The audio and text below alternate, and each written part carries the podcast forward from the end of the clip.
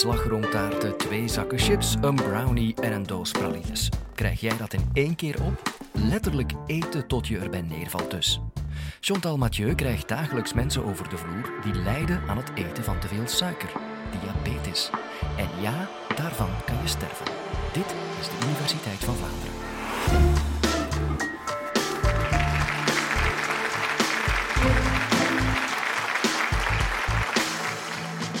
Beste vrienden, ik heb u binnengelokt met een vraag. Kan je sterven aan te veel suiker? Om eigenlijk over een ziekte te praten die we suikerziekte noemen, namelijk diabetes. En waarom wil ik over diabetes praten? Dat is omdat dat een ernstig probleem is waar de Wereldgezondheidsorganisatie wakker van ligt. Want men schat dat op dit ogenblik meer dan 425 miljoen mensen wereldwijd lijden aan diabetes. En wat erger is, dat men schat dat tegen 2030 meer dan 600 miljoen mensen diabetes zullen hebben. En wanneer je kijkt naar de kaart van de wereld, dan is er iets heel beangstigend. Namelijk die groei van diabetes gaat vooral plaatsvinden in die landen die het moeilijk hebben met gezondheidszorg, in de zogenaamde ontwikkelingslanden. Zuidoost-Azië, Afrika, Zuid-Amerika. Nu, waarom zouden we ons eigenlijk zorgen maken in diabetes? Er zijn zoveel voorbeelden van mensen met diabetes die rijke carrières hebben. Er zijn acteurs, er zijn politiekers, er zijn professoren met diabetes. Waarom maken we ons zorgen? Wel, de reden waarom wij als artsen ons zorgen maken, de reden waarom de Wereldgezondheidsorganisatie zich zorgen maakt, is dat diabetes eigenlijk een killer is. Een killer die veel minder spectaculair is als ziekten die tot ieders verbeelding spreken. Tuberculose, malaria, waar we grote campagnes tegen voeren, zelfs HIV-AIDS. Wanneer je kijkt naar het aantal mensen die jaarlijks overlijden door de gevolgen van diabetes, dan schat men dat op 5 miljoen. Nu, waarom is diabetes een killer? De vraag, kan je van te veel suiker sterven?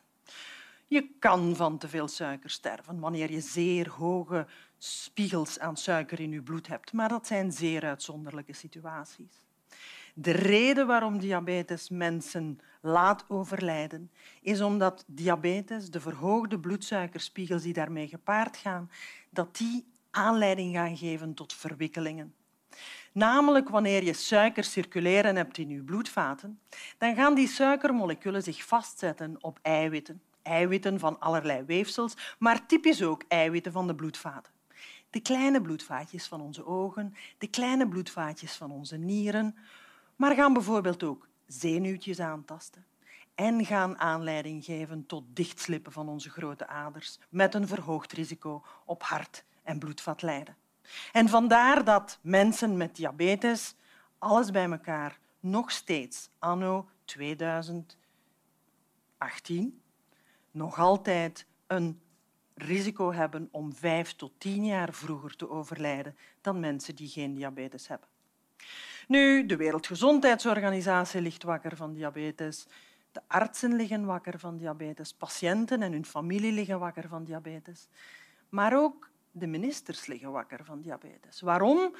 We schatten dat er ongeveer in ons land 5% mensen zijn, 1 op 20, die lijden aan diabetes. Maar diabetes is verantwoordelijk voor 12% van het gezondheidsbudget. Is diabetes een dure ziekte? Wel, niet zozeer de behandeling van diabetes zelf, maar het zijn die verwikkelingen die duur zijn. Het zijn het feit dat wanneer uw ogen aangetast zijn door diabetes en je wordt blind, dat kost geld. Het feit dat wanneer uw nieren aangetast zijn door diabetes en je moet in dialyse of getransplanteerd worden, dat kost geld.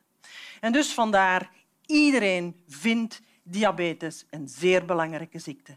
En vandaar dat wij met z'n allen, de politiek, de onderzoekers, de artsen en de patiënten strijden tegen diabetes.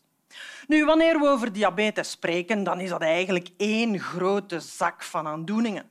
Zeer verschillende aandoeningen, maar die allemaal één zaak gemeenschappelijk hebben, namelijk dat het hormoon dat centraal staat in de huishouding van glucose, van suiker, dat dat hormoon ofwel niet meer genoeg aanwezig is, ofwel zijn werk niet goed kan doen.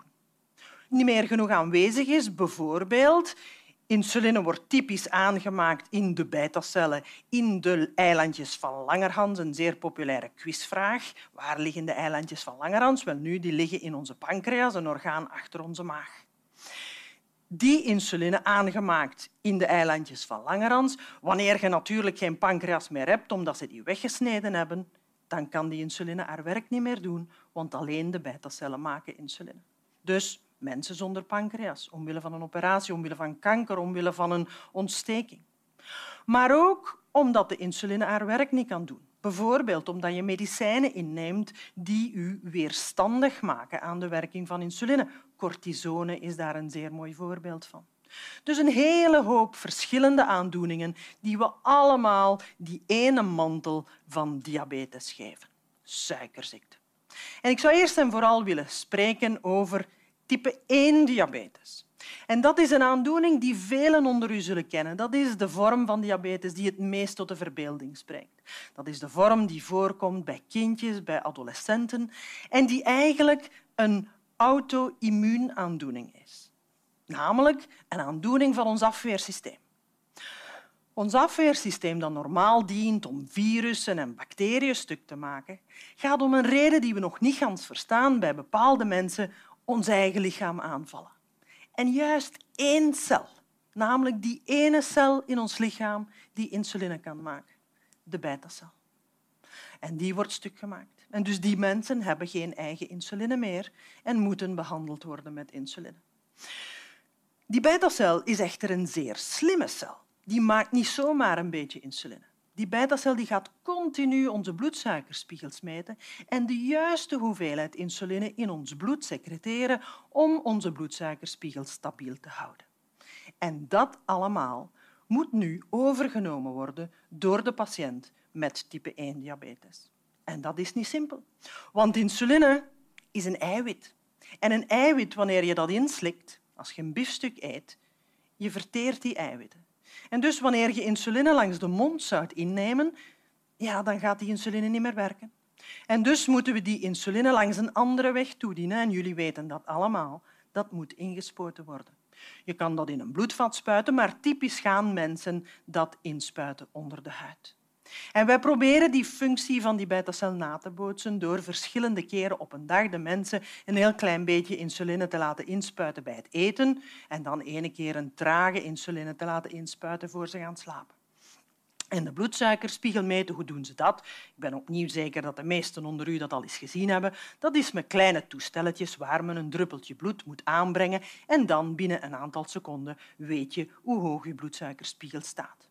En dankzij het opleiden van onze patiënten in het zo slim worden als die beta-cel, kunnen die mensen hun bloedsuikerspiegel goed houden. Zij moeten continu nadenken, wat ga ik doen, wat ga ik eten, hoeveel ga ik inspuiten. Nu, de tijd heeft niet stilgestaan. Inderdaad, we hebben nieuwere, betere insulines en vooral we hebben ook betere manieren om bloedsuikerspiegels te meten dan in die bloeddruppeltjes. Zelfs een politica zoals Theresa May, die er zeer uh, openlijk voor uitkomt dat ze type 1 diabetes heeft, heeft nu een witte sticker op haar arm. En die witte sticker dat is eigenlijk een toestel dat continu de bloedsuiker gaat meten. Continu het suikergehalte onder de huid, maar dat staat gelijk aan het suikergehalte in het bloedvat. Dus we hebben nu sensoren. En hier, uh, mijn vriendin heeft uh, ook zo'n sensor op haar arm. En dus u kan hier zien, aan haar linkerarm heeft ze zo'n sensor plaatsen, geplaatst zoals uh, Theresa May. Dus we hebben nu sensoren die continu de bloedsuiker kunnen meten, maar we hebben nu ook insulinepompjes. En ik ga nu even mijn vriendin haar buik tonen, want zij heeft een insulinepompje. Dus een geautomatiseerd systeem dat continu insuline onder de huid gaat geven via een plastic kathetertje. En wat meer is, we hebben nu pompjes die kunnen praten met zo'n sensor. Dus we hebben nu systemen die eigenlijk artificieel de beta-cel kunnen nabootsen. Continu meten en via een algoritme de juiste hoeveelheid insuline aan de patiënt geven. Dus we maken enorme vooruitgang in de behandeling van mensen met type 1 diabetes. En Tussen haakjes, België is een extreem goed land om te leven met type 1-diabetes. Wij waren het eerste land waar die sensoren bijvoorbeeld voor iedere mens met type 1-diabetes volledig terugbetaald waren. Wij zijn een land waar toegang tot alle vormen van nieuwe insulines terugbetaald is. En dat mag ook eens gezegd worden. Maar waar we heel hard mee bezig zijn in ons onderzoek, is te proberen om te verstaan waarom bepaalde mensen nu die ziekte krijgen en hoe we die ziekte kunnen tegenhouden. En zo werken we bijvoorbeeld in Europa samen in grote netwerken. Ik coördineer bijvoorbeeld een netwerk dat Inodia heet, waar we proberen te verstaan wie type 1 gaat krijgen en hoe we dat kunnen tegenhouden. En ik ben heilig overtuigd dat ik dat nog ga meemaken en dat we die ziekte gaan kunnen tegenhouden. Nu, ik ben begonnen met type 1 diabetes, ja, omdat daar een 1 voor staat, dus dat is logisch om daarmee te beginnen. Maar dat is eigenlijk maar een heel klein aandeel van alle mensen met diabetes. Ongeveer 5% van alle mensen met diabetes hebben type 1 diabetes. Het gros hebben andere vormen. Ik heb u al het voorbeeld gegeven van die pancreasoperaties. Ik heb u al het voorbeeld gegeven van cortisone innemen, bijvoorbeeld. Maar de frequentste vorm meer dan 90 procent, heeft type 2-diabetes. Wat is type 2-diabetes? Type 2-diabetes heeft een gans andere uh, insteek dan type 1-diabetes. Bij type 1 is de beta-cel die insuline maakt stuk. Bij type 2-diabetes iets gans anders. Namelijk, daar is de werking van insuline defect. Nu, hier moet ik een stapje terugzetten om u uit te leggen hoe type 2-diabetes ontstaat. Wanneer we ouder worden, wanneer we dikker worden en vooral vet in onze buik beginnen opstapelen, en wanneer we onvoldoende bewegen en onze spieren onvoldoende bewegen, dan gaan al onze organen, onze spieren, ons vetweefsel en vooral onze lever weerstandig worden tegen de werking van insuline. En dat is geen gunstige situatie. Mensen met vet in hun buik die gaan een hoge bloeddruk krijgen. Die gaan hoge cholesterol en andere vetten krijgen. Die gaan een verhoogde stolbaarheid van hun bloed krijgen en dus alle juiste kaarten om hartinfarcten en herseninfarcten te krijgen. Nu, wanneer die persoon met zijn of haar veel vet in de buik een zeer goede beta-cel heeft, dan gaat hij geen type 2 diabetes hebben. Want dan gaat die beta-cel heel veel insuline maken om over die weerstandigheid te pompen. Maar die man of die vrouw heeft wel een zeer hoog gezondheidsrisico door grote bloedvataantasting. Maar het is pas bij die mensen met die insulineweerstandigheid, wanneer er ook een falen is van de beta-cel, omwille van erfelijke redenen bijvoorbeeld, wanneer men de juiste combinatie heeft van die dikke buik en een beta-cel die niet goed mee kan, dan heeft men gans het beeld van type 2-diabetes. Langs de ene kant het grote risico op aantasting van de grote bloedvaten door die dikke buik. En langs de andere kant ook die hoge bloedsuiker met een aantasting van ogen, nieren, zenuwtjes en ook nog eens de grote bloedvaten. Dus dat is een zeer complexe ziekte, veel complexer dan type 1, waarbij er maar één vorm van cellen stuk gemaakt is. Wat is nu het probleem van type 2 diabetes? Dat is dat dat een sluipende ziekte is. Je wordt niet van één dag op de andere dik. Je wordt niet van één dag op de andere oud. En je stopt niet met bewegen van ene dag op de andere. Dat is een geleidelijke ziekte. En geleidelijk gaat die beta-cel ook falen. En dus wanneer we kijken naar mensen met type 2-diabetes, dan is één op de twee van die mensen onbekend. Dan weten ze zelf niet dat ze type 2-diabetes hebben. En dus vandaar dat we campagnes doen om zelf op te sporen of dat je een verhoogd risico hebt. En zo nodig ik u uit om bijvoorbeeld naar de website van de Vlaamse Diabetesvereniging, de Diabetesliga, te gaan, www.diabetesliga.be, om daar de Find Risk test te doen. Dat is een test waar je aan de hand van een aantal vragen hoe eet je, hoe oud ben je, beweeg je, hoe dik is je buik enzovoorts, waarin je uw eigen risico op type 2-diabetes kan evalueren en dan zeer eenvoudig met uw huisarts kan overleggen of het bepalen van een nuchtere bloedsuiker bij u aangewezen zou zijn. Want, wat is belangrijk? We kunnen daar wel iets aan doen. Ik heb u gezegd, type 1-diabetes weten we niet goed, maar type 2-diabetes weten we wel. Jonger worden kunnen we niet. Maar zorgen dat we die een dikke buik niet krijgen of die een dikke buik verliezen, kunnen we wel. En bewegen kunnen we ook. Dus vandaar dat het zo belangrijk is om te weten of je een verhoogd risico hebt op type 2 diabetes. Want bewegen en gezonde voeding en die dikke buik verliezen is heel belangrijk en gaat de ziekte kunnen tegenhouden. Wat als je al type 2 diabetes hebt? Is alles dan verloren? Helemaal niet. Ook daar hebben we heel veel goede geneesmiddelen gekregen in de voorbije jaren. We weten daar dat bewegen, gezonde voeding in combinatie met die geneesmiddelen heel belangrijk is om uiteindelijk al die verwikkelingen van type 2 diabetes tegen te houden. Zowel de verwikkelingen van de suiker zelf, de ogen, de nieren enzovoorts, als de verwikkelingen van die dikke buik, namelijk aantasting van de grote bloedvaten. Dus zelfs al heb je type 2 diabetes, bewegen, gezonde voeding en de juiste medicatie gaat u helpen. Nu, wat belangrijk is, is dat om type 2 diabetes goed te behandelen en om langer te leven, niet alleen die suiker moet aangepakt worden, Herinner u? Ook die dikke buik moet aangepakt worden, ook die bloeddruk, die vetten en uh, uh, bijvoorbeeld anticoagulatie moet aangepakt worden. En tot slot, wat is belangrijk in die aanpak van mensen met diabetes, type 1 zowel als type 2 diabetes, dat is dat de patiënt zelf, de mens met diabetes zelf, een essentiële partner is in zijn behandeling. U hebt gehoord, die mensen met type 1 moeten alles doen zij moeten nadenken, zij moeten hun pomp bedienen of zelf hun insuline inspuiten enzovoort. Maar mensen met type 2 diabetes moeten zeker even hard werken.